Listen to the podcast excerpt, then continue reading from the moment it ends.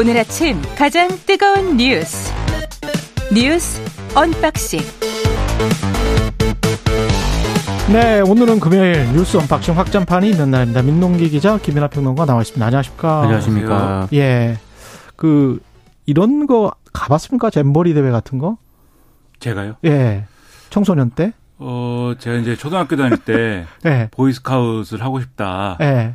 근데 어머니가 그것은 돈이 든다. 하지 마라. 아, 그러니까 단복도 비싸 사실은. 그렇죠. 그래가지고 저도 저희- 기억나 단복 비쌌던 예, 거. 예. 저희 집에 창문을 열면 학교 운동장이 보이거든요. 아 그래요? 근데 이제 이 가까웠네. 예, 때가 되면은 이 보이스카웃이 운동장에서 이렇게 야영 행사를 합니다. 아. 운동장에서. 예. 네, 걸스카웃이랑 같이 중요한 건 그거였겠죠. 그걸 보면서 울었던 기억이 네, 납니다.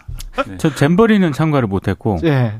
초등학교 5학년 때 예. 보이스카웃은 한번 해봤습니다. 아 네. 좋던가요? 별로 안 좋아요. 이걸 학교에 여름 때 예. 1박 2일로 막 야영하거든요. 음. 그때 뭐 재밌을 뿐이고 네, 안 해본 사람 입장에서는 음.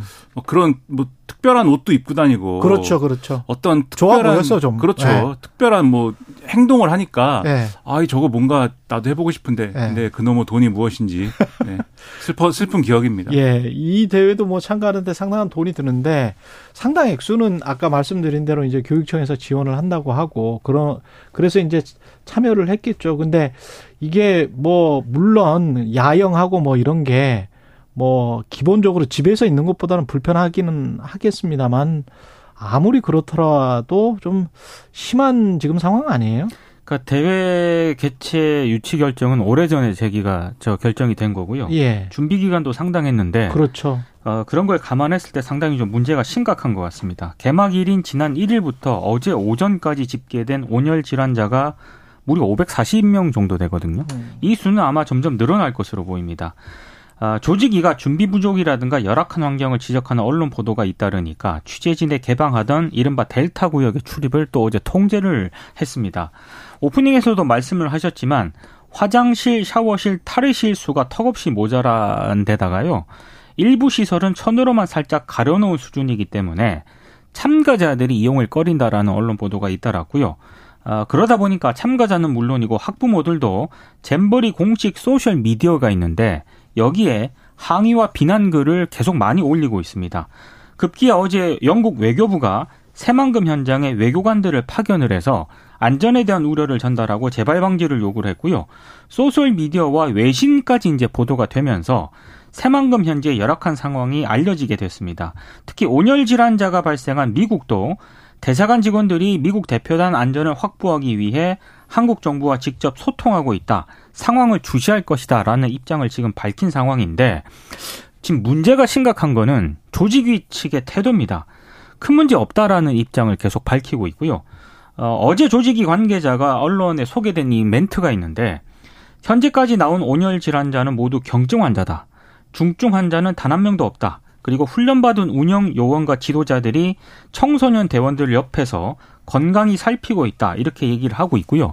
그리고 조직위원회 최창행 사무총장이 어느 나라에서 치르든 있을 수 있는 상황이다. 야외 활동을 각오하고 극복하기 위해서 야영 생활을 하는 것이다 라는 입장을 밝혔거든요. 아직 조직위가 상황 파악을 제대로 하고 있는 것인가 이런 의문이 좀 들고 있습니다. 그게 이제 야영이라는 거는 지금 뭐 주장한 대로 이제 야외 활동을 통해서 어떤 나름대로의 어떤 극기라든가 이런 거를 하는 활동인 것은 맞습니다. 그런데 지금 여기의 환경이 그걸 할 수 있는 거냐.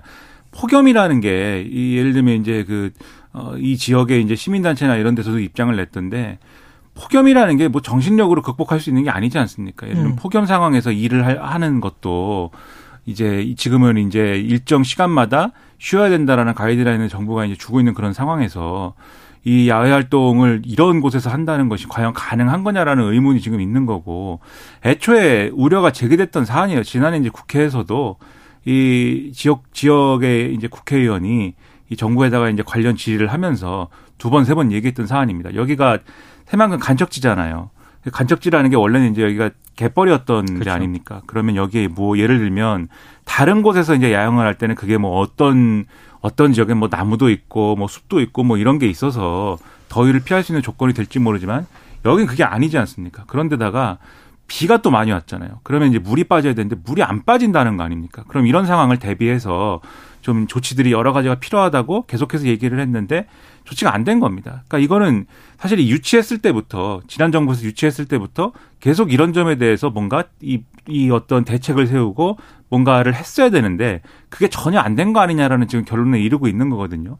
그렇다면 과연 이 대회를 지금 이런 방식으로 진행하는 게 맞느냐라는 의문이 제기될 수밖에 없는 거고 다른 국가들 입장에서 보면은 여기에 이제 아이들을 보낸 이런 그 학부모들이 다 자기들이 어떤 이 한 표를 행사할 수 있는 유권자들 아닙니까? 그렇죠. 이 사람들이 여러 신경 쓰지 않을 수 없는 거거든요. 영국의 경우에는 지금 4,500명인가를 지금 보냈는데 그렇죠. 지금 아예 그러면 외교적인 어떤 라인으로도 이 부분에 대한 의구심이나 이런 것들을 표해오고 있는 그런 상황 아닙니까? 그래서 이것에 대해서 제대로 지금 대응해야 되는데 여러모로 지금 걱정이 많이 됩니다. 이게 2023년 말 올해 말에 부산 엑스포까지 우리가 결정이 된단 말이죠. 그렇죠. 거기에 악영향을 끼칠 수도 있을 것 같다라는 그런 우려도 들고요.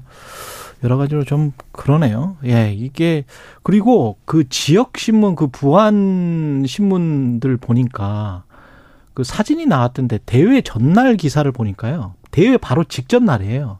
아직도 그 대회 직전 날에 스티로폼이랄지 무슨 그 관련된 시설의 잔해들 같은 거 있지 않습니까? 그런 것들이 방치된 상태에서 어 참가자들이 미리 온 참가자들이 또 왔다 갔다 하고 그런 사진들이 찍혀 있더라고요. 그런 거를 보면은 대회 직전 날까지 저런 게 쌓여 있을 정도로 대회 준비를 안 했나? 그러니까 이거는 좀 이해 납득하기가 힘들거든요. 저도 이 사안을 예. 좀 보면서 예. 과거 이제 지역 언론들이 어떻게 보도를 했는지를 어제 제가 쭉 찾아봤는데 그렇죠. 이미 이 문제들 있지 않습니까? 지역 언론들에서 많이 나왔죠. 지역 언론들은 수년 전부터 계속적으로 맞아요. 제기를 제기를 해왔었고 예. 특히 이런 새큰 대회 같은 경우는 프레 어. 행사가 있거든요. 그러니까 여름이다, 습지다 이런 네. 것들이 다 지적이 됐었어요. 근데 이 문제 예. 때문에 프레 행사가 취소가 됐어요. 잼버리 대회. 음. 그 프레 행사가 취소가 됐을 정도면은 적어도 개막 전에는 그렇지. 이 문제가 해결이 됐었어야죠. 아, 그러니까 이게 애초에 간척지에다가 하는 게 맞냐는 그렇죠. 지적부터 시작해서. 예. 반대 운동이나 이런 것도 있었어요. 사실 현지에서는 그게 음. 이제 이게 다 거슬러 올라가면 이제 새만금 사업부터 얘기를 해야 되는 문제죠. 그렇지. 사실. 거슬러 올라가면 네. 그렇습니다. 그렇죠. 예. 새만금 사업이 결론적으로 얘기하면 실패한 사업이지 않습니까? 애초에 이제 구상대로 안 된 거기 때문에 그거 원래 만들 때 저도 취재해서 기억이 나는데 거기다 논농사 짓는다 그랬죠. 그렇죠. 처음에는 네. 우리가 식량이 부족하니까 거기다가 쌀을 많이 지어서 우리가 자급자족률을 높이겠다. 이게 새만금 사업을 하는 사람들의 주장이었습니다. 당시 정부의 주장이었다가 그게 조금 조금씩 나, 나가면서 뭐 공업도 해보고 뭐 혁신 기업도 만들어보고 막 그러면서 짬뽕이 된 거죠. 짬뽕이 되면서 사업이 어느 쪽으로 가는지를 모르고 그 전에 그러면 새만금 간척지가 그 아름답지 않았냐. 그러면 다 기억하시겠지만 엄청나게 아름다워. 세계적인 철새 도래. 예, 세계적인 철새 도래지였는데 그걸 망치고 그걸 그렇게 영, 영토를 높인다고 넓힌 거예요. 그런데 그걸 지금 유효하게 잘 못 쓰고 있는 겁니다. 그렇죠. 예. 그래서 애초에 이제 거기에 이제 둑을 만들고 거기에 있는 바닷물을 담수화를 하고 그다음에 말씀하신 대로 거기다가 이제 뭐 이 농사를 짓고 음. 하나도 된 게 없어요. 근데 어쨌든 그 땅을 뭔가 활용을 해야 되지 않습니까? 그렇죠. 그 활용을 해야 되는 상황 속에서 아 그러면 여기다가 이런 야형 대회를 유치를 하자. 여기 이런 아이디어까지 간 거고 지금 뭐 또 공항을 만든다고 하고 뭐 여러 가지가 있는데 그러니까 이게 안 되는 겁니다. 야형 유치한 유치하는 이런 것도. 그러니까 애초에 새만금 사업을 왜 했냐 이제 이런 얘기도 할 수 있는 대목인데 어쨌든 좀 이 잼버리로 좁혀서 얘기를 하면은 사실 8년 전에 일본에서도 간척지에서 이걸 했다는 거예요. 지금 음. 보도 나온 걸 보니까. 예. 근데 그때도 똑같은 문제가 있었답니다. 8년 전에 똑같이 폭염 상황이 있었고 또 자연근인이다 이런 게 없는 상황에서 이 참가자들이 고통을 겪었고 근데 그나마 일본은 좀 준비를 해가지고 배수 문제는 그래도 해결을 했다라고 자평을 했대요 그때는. 예, 예. 그랬다고 물론 하더라고요. 완벽하지는 않았겠죠 그때도.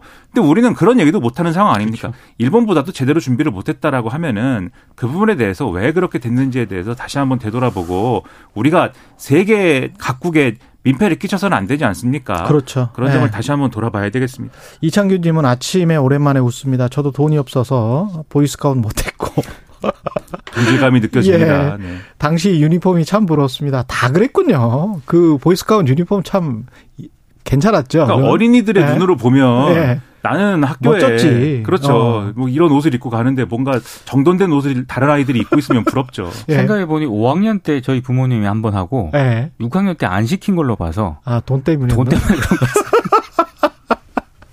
김영성님, 예, 인프라 정도는 확실해야죠. 특수훈련을 받는 것도 받는 것도 아니고 습지에서 수경하다니요. 예, 그, 그 문제가 가장 큰 것 같습니다. 그리고 너무 더워요. 너무 더워. 예, 공교롭게도 예, 분당백화점에서 묻지마 흉기 난동 사건이 일어났습니다.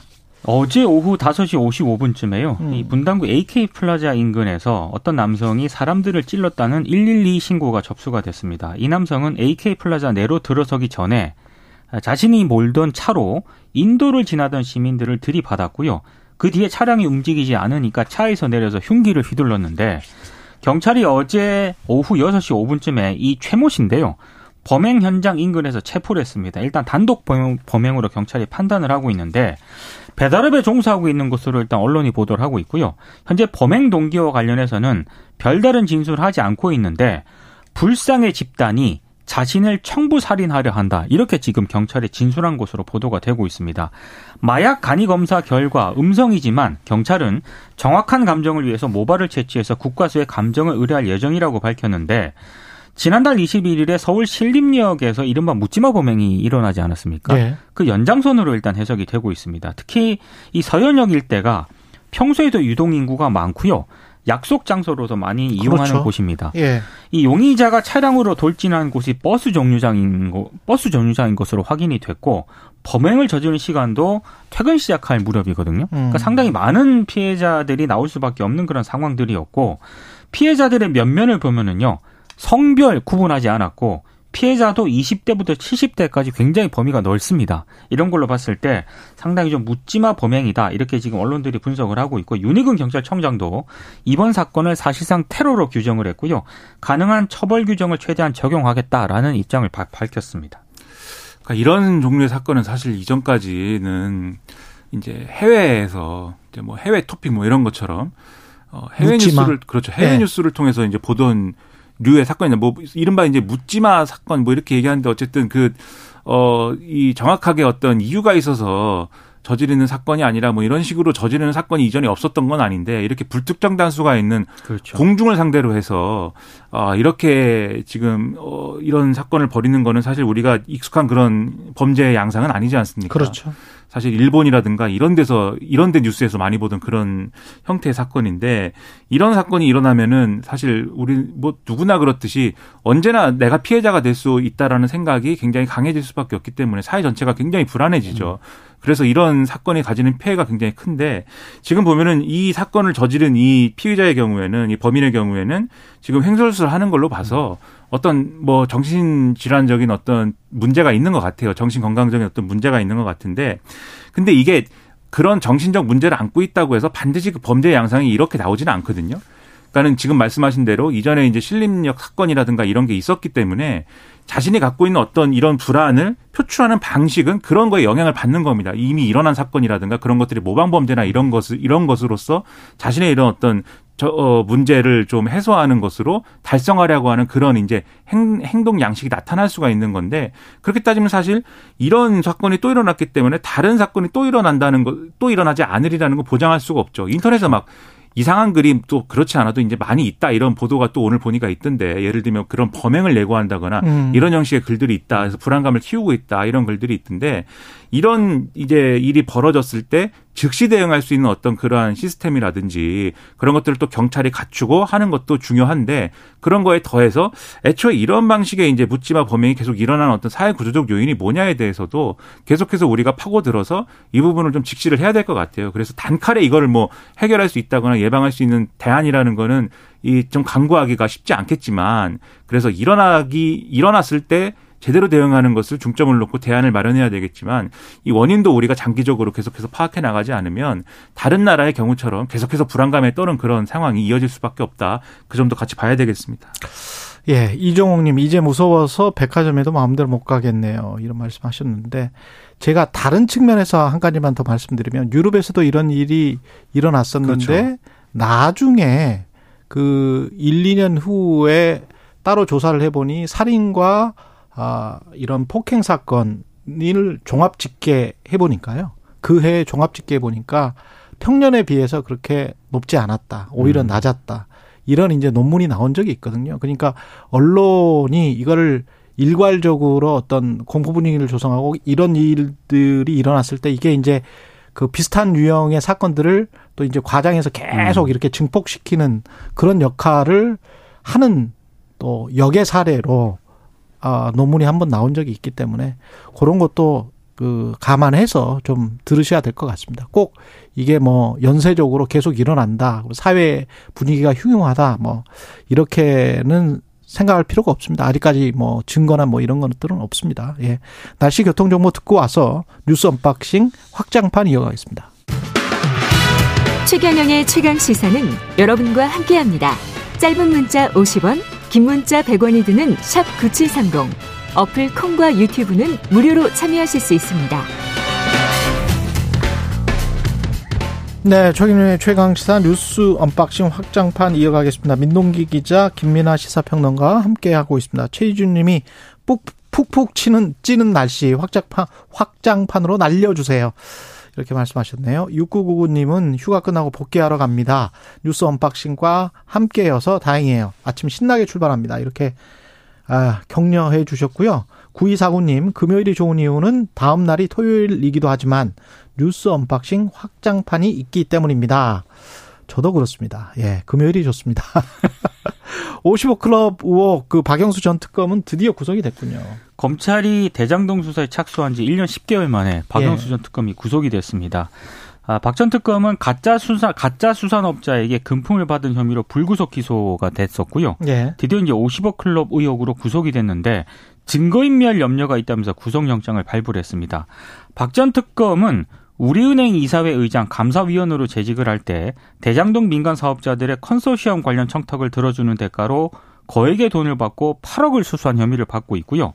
그리고 2015년 무렵 대한변협 회장 그 선거 자금 명목으로 3억을 혐의 혐의도 받고 있습니다. 그리고 화천대유 대주주 김만배 씨 등으로부터 5억을 받고 50억을 약속받았다고 검찰이 일단 판단을 하고 있는 그런 상황인데요.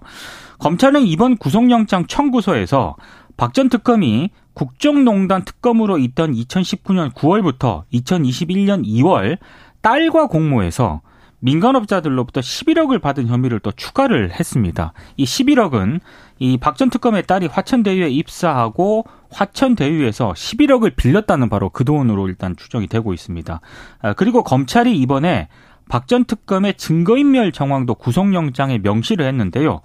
뭐 이게 일부 언론이 보도를 한 내용이기도 한데 휴대폰을 그렇습니다. 예. 박전 특검이 자신의 휴대전화를 망치로 부쉅다는 그런 내용이 이제 일부 언론을 통해서 보도가 됐고 예. 이제 이게 구속영장이 명시가 됐다는 겁니다. 매, 매뉴얼대로 한 거죠. 뭐. 네, 그렇습니다. 예, 매뉴얼대로 휴대폰을 망치로 부셔라. 네. 근데 검찰이 나머지 50억 클럽 관련자들에 대한 수사에도 속도를 낼 것으로 일단 보이는데 한 가지 제가 좀 이상한 거는 음. 이렇게 수사를 잘 하시는데 예. 그동안 이렇게 오래 걸렸나 이런 생각이 좀 듭니다. 왜 안 했나 그동안 네. 늘 그렇죠 뭐. 예, 검사 출신이니까. 그렇죠. 예. 그 이게 말이 말이 되는 건지 모르겠습니다. 어쨌든 특수부 검사 출신이면 음. 뭐 제가 뭐 한 번 검사는 영원한 검사다 이런 말씀 드리는 게 아니라 검사장까지 한, 한 분이잖아요. 그렇죠. 그러니까요. 네. 그리고 어쨌든 한때 한국 사회에 들어도 놨다는 수사를 다 해본 사람 아닙니까? 이게 꼭 국정농단 얘기를 안 하더라도 그 예전에 현직으로 검사 시절에도 어, 뭐, 재벌이라든가 이런 그렇죠. 수사에 굉장히 이제 두각을 나타냈던 그런 인사로 많이 이제 거론이 됐던 건데 그런 삶을 살았으면 사실 검사 그만두고 변호사 를 하더라도 많은 돈을 벌 수 있죠. 음. 그렇죠. 예. 많은 돈을 벌 수 있지만 또 이 그런 것에 또 비례해서 아무래도 뭐 뭐라고 할까요? 뭔가 좀 조심해야 되는 거 아닙니까? 그렇죠. 근데 네. 어디 갈, 갈 때마다 무슨 모든 범죄에 연루가 돼서 제가 일전에도 음. 말씀드렸는데 무슨 범죄계 포레스트 검프처럼 무슨 일만 일어나면 거기에 박영수 검사가 끼어 있는 것처럼 되면 그게 뭐가 됩니까? 근데 그런 걸 봤을 때 어떻게 이런 일이 일어났는가 잘 이해가 되지 않고요. 그리고 휴대폰을 망치로 부셨다. 이게 나올 이 보도가 나올 때 음. 직감했습니다. 구속되겠다. 그렇죠. 그러니까 이게 이 구속이 된다라는 거를 알려주는 거 아닙니까? 검찰이 이 어떤 영장의 쓰므로 인해서 음. 이 증거 인멸에 움직일 수 없는 사례니까. 그렇죠. 그럼 당연히 이거는 영장이 나오죠. 네. 근데 제가 말씀드리고 싶은 게 망치로 뭐 그거 부순다고 해서 그게 뭐 안 되는 게 아닙니다. 그 음. 저는 이제 뭐 수사나 이런 건 잘 모르지만 음. IT 기기는 잘 알지 않습니까, 예. 제가. 근데 그 전화를 부순 것을 음. 자네를 찾아낸다면 그것을 가지고 충분히 포렌식을 할 수 있습니다. 왜냐하면 음. 그 저장 장치가 이 훼손되었는가가 핵심인데 그렇죠. 예. 음. 그 내부에 그이 휴대폰이 여러 가지가 다 들어가잖아요. 저장 장치 굉장히 작은 부분이고 작 그 작거든요. 그 망치로 부셨을 때 다른 게 부셔졌지만 그게 남아 있다고 하면 다 그건 포렌식이 됩니다. 그렇기 때문에 비밀번호도 풀 수 있는지 풀 수 없는지 아이폰이든 아, 갤럭시든 비밀번호는 제가 볼 때는 못 푸는 걸로 네. 그, 점, 그 결론 내릴까요? 네, 그렇게 결론을 내지 않으면 안 될 것 같아요. 아, 무조건 그래요? 못 푸니까. 네, 뭐 무슨 뭐 이스라엘 뭐 장비를 들여와도 못 푼다 자꾸 이렇게 얘기를 하니까 특히 아. 애플 같은 경우에는 예. 미국 기업이지 않습니까? 예. 개인정보 보호 뭐 이런 거에 굉장히 또 민감하기 때문에. 그건 뭐또 삼성에 대한 모독이죠. 삼성은 뭐 그러면 비밀번호 가르쳐 준다, 풀어 준다 아, 뭐 그. 그러진 않겠지만 예. 상대적으로 더 엄격하다 뭐 이런 예. 말. 모르면 하여튼 검찰에 거의 거의 뭐 비공식이지만 공식 입장에 준하는 거 아닙니까? 번호는 못 푼다, 비번은 못 푼다. 예. 근데 뭐 믿어야 그- 되겠죠? 그러니까 그 차라리 비번을 걸든지 이걸 왜 부, 부셔가지고 예. 구속이 되는가 이런 의문도 있고 여러모로 하여튼 이해가 안 되는 사례이고 앞으로 남은 50억 클럽 당사자들도 있지 않습니까? 권순일 전 대법관이라든지 음. 뭐 이런 여러 사람들이 있는데 검찰 검, 검찰 출신의 이제 사람들 있는데 다 수사를 철저히 해서 이 본질 진실을 다 밝혀내기 바랍니다. 그리고 방통위가 박문진 이사장 해임 절차를 시작을 했고요. 어제 방통위가 오전 11시께요. MBC 대주주인 박문진 사무처를 찾아가지고요. 권태선 이사장 해임 처분 사전 통지서를 송달을 했습니다. 근데 이 시각에 권 이사장은 감사원 소환 조사에 응하고 있었기 때문에 자리를 비운 상태였다고 하고요. 방통위는 권 이사장과 함께 해임 대상에 오른 김기중 이사한테도 통지서를 보내려고 했는데 이 김 이사 같은 경우에는 상임 이사가 아니거든요. 예. 그래서 연락이 닿지 않아서 송달을 완료하지 못했다라고 합니다. 방통위는 어제 오전 통지서 송달이 일단 이루어지, 이루어졌기 때문에 권태전 이사장 해임안 처리를 위한 청문 절차가 공식적으로 개시가 됐다 이렇게 판단을 한 것으로 보이고요. 이르면 오는 14일께 청문을 실시할 수 있을 것으로 일단 보고 있습니다. 해임 청문을 하려면 적어도 열흘 전에는 당사자에게 청문 절차 개시를 통보해야 하거든요. 만약에 이렇게 되면 김효재 지금 방통위원장 직무대행 퇴임 전인 8월 16일 전체 회의에서 해임안 의결을 시도할 수 있을 것으로 일단 예상이 되고 있는데 방통위에서 그렇습니다. 예. 이렇게 되면은 지금 남영진 KBS 이사장에 대한 해임 제청안도 그날 8월 16일 같은 날 처리가 될 것으로 보이는데 KBS, MBC 양대 방송사 그 이사회 이사장이 동시에 해임 제청안이 처리가 되는 초유의 사태가 발생할 가능성도 있는 그런 상황인데요. 음, 언론노조 MBC 본부가 어제 성명을 냈습니다. 방통위가 예고한 박문진 실지 검사 감독은 시작도 하지 않은 상황에서 먼저 해임을 하겠다고 통보를 했다. 시사, 수사 진행 중에 최종 선고를 해버리는 무법적 횡포이자 말 그대로 묻지마 해임이다. 이렇게 비판을 하고 있습니다.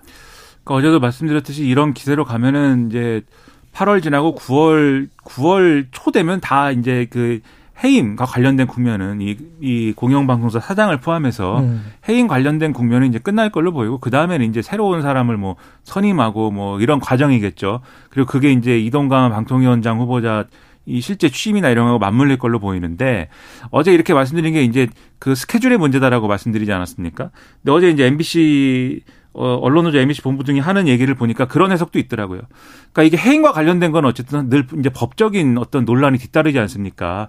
이게 적절한 것이냐, 그리고 어떤 직권남용이나 이런 것에 이제 문제가 있지 않느냐라는 지금도 말씀하셨지만 지금 바늘 허리에 실매가지고 하는 것 같은 느낌이 있거든요. 그러니까는 어떤 의도를 가지고 해임을 하더라도 적어도 이제 어떤 절차를 갖춰가면서 해야 되는데 마구잡이로 하는 이 부분이 분명히 있단 말입니다. 어, 앞뒤도 바뀌어 있고 선후 관계도 바뀌어 있고.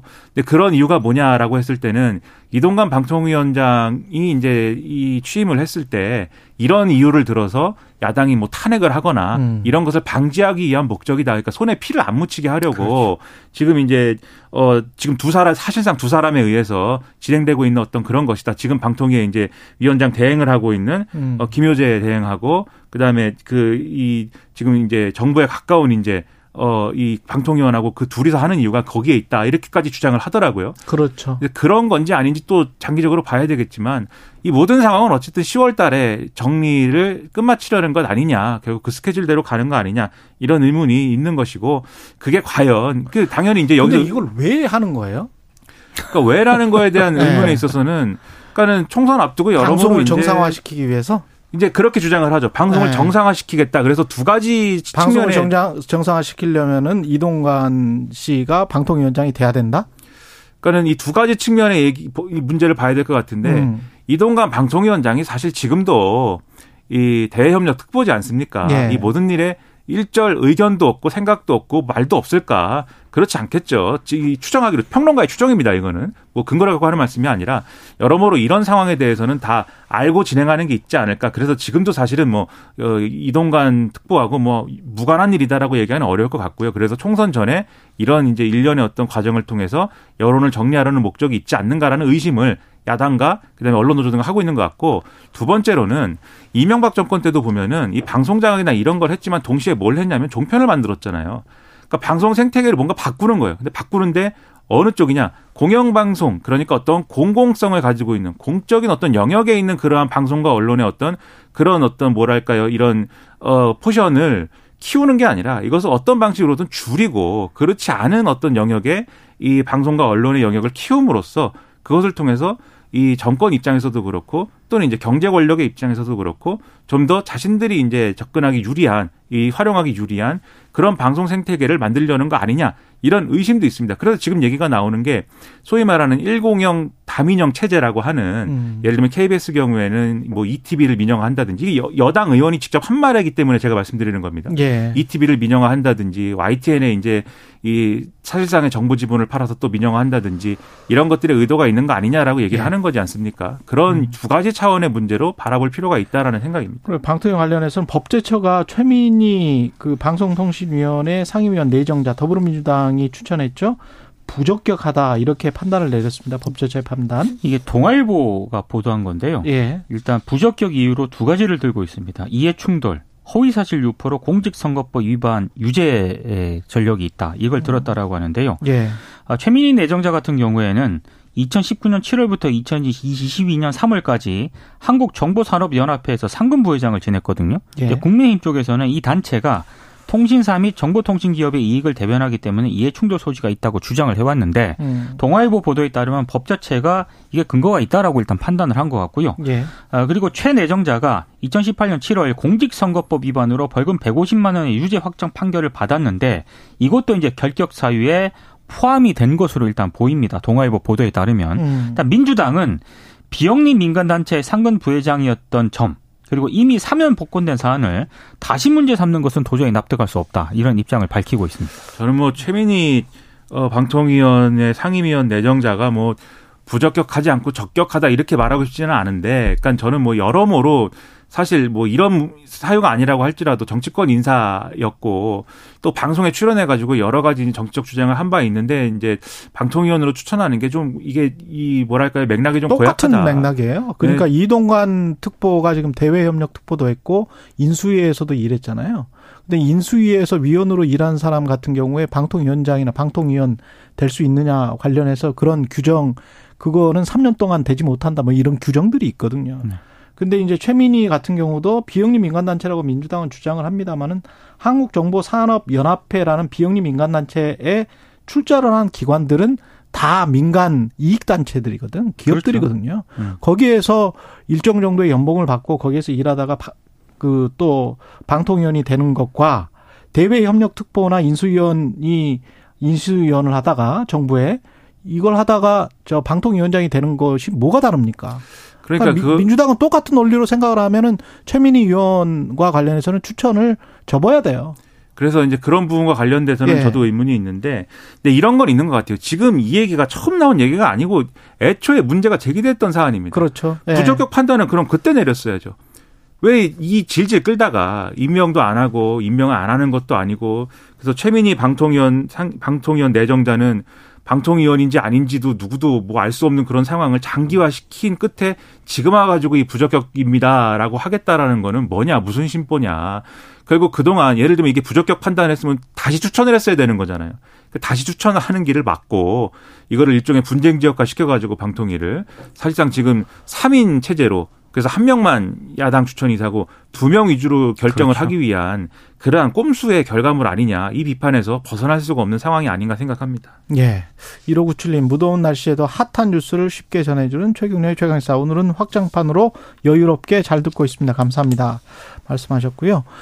지금 뭐 한 1분도 안 남았는데, 민주당 김은경 혁신위원장은 노인 폄하 논란 관련해서 사과했다. 사과를 했습니다. 예, 짧게 네. 10초만, 20초만. 예. 어르신들의 마음을 상하게 한 점에 대해서 진심으로 사과한다라고 얘기를 했고요. 예. 어제 대한노인회를 직접 찾아서 이제 사과를 했거든요. 예. 근데 또 김호일 대한노인회장이 뺨 때리기 퍼포먼스를 했습니다. 당사자 앞에서 사진으로 이제 손 사진을 들어서 이제 손으로 이제 때리기를 했는데 전부 다 과하네요. 과해. 좀 과하다는 비판도 나오고 있습니다. 예. 혁신위 원장이 이렇게 이상한 사람이 돼 버렸기 때문에 앞으로 혁신위의 혁신을 음. 밀어붙일 동력이 상실됐다. 그 이런 점. 평가를 피하기가 어렵습니다. 예, 전국적으로 폭염이 이어지고 있는데요. 가장 더운 오후 2시부터 오후 5시 논밭 공사장 등 야외 작업을 자제해 주시기 바랍니다.